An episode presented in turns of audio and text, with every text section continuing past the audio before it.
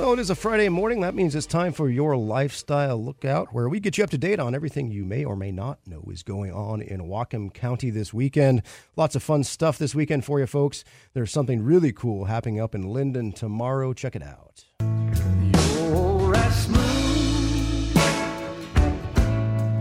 Tennessee whiskey.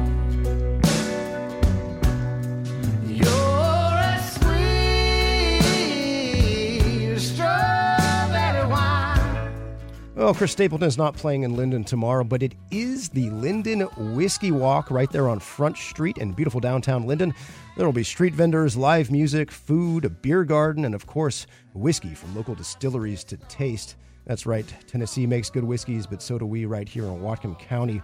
The whiskey tasting will be set up at various businesses. For example, Chuckanut Bay Distillery will be set up at Lynden Paint and Flooring.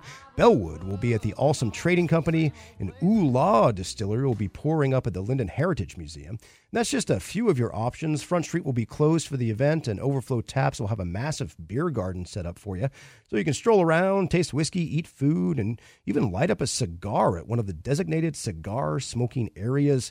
And get this the ticket proceeds go to support the Lynden Music Festival coming up in October. That Lynden Whiskey Walk runs tomorrow from 5 to 10 in the evening, and tickets are $30 for the Whiskey Walk. That includes a shot glass and five whiskey tokens. Or you can just buy a ticket for the live music if you want, just $15 for that. Go to lyndenwhiskey.walk.com to purchase your tickets. Should be a lovely time up in Lynden. And if you're looking for something to do outside this weekend, perhaps something a little bit healthier, how does the Run with Chums sound? The Run with Chums 5K Fun Run and Smolt Sprint kicks off tomorrow morning at 9:30 at the BP Highlands in Birch Bay. This free event celebrates healthy water, habitat, and people and welcomes participants of all ages. The 5K course features beautiful views of Whatcom County shoreline, mountains, and beaches, and kids 10 and under can enjoy the Smolt Sprint obstacle course. Who doesn't love a great obstacle course, right? The Run with the Chums is a kickoff event for Whatcom Water Week. We'll have more on that for you later on the newscast. Go to the Whatcom Conservation District's website to register. That's whatcomcd.org. And if you can't wait until tomorrow to start having fun, there's a great show down at the Wild Buffalo tonight. Check it out.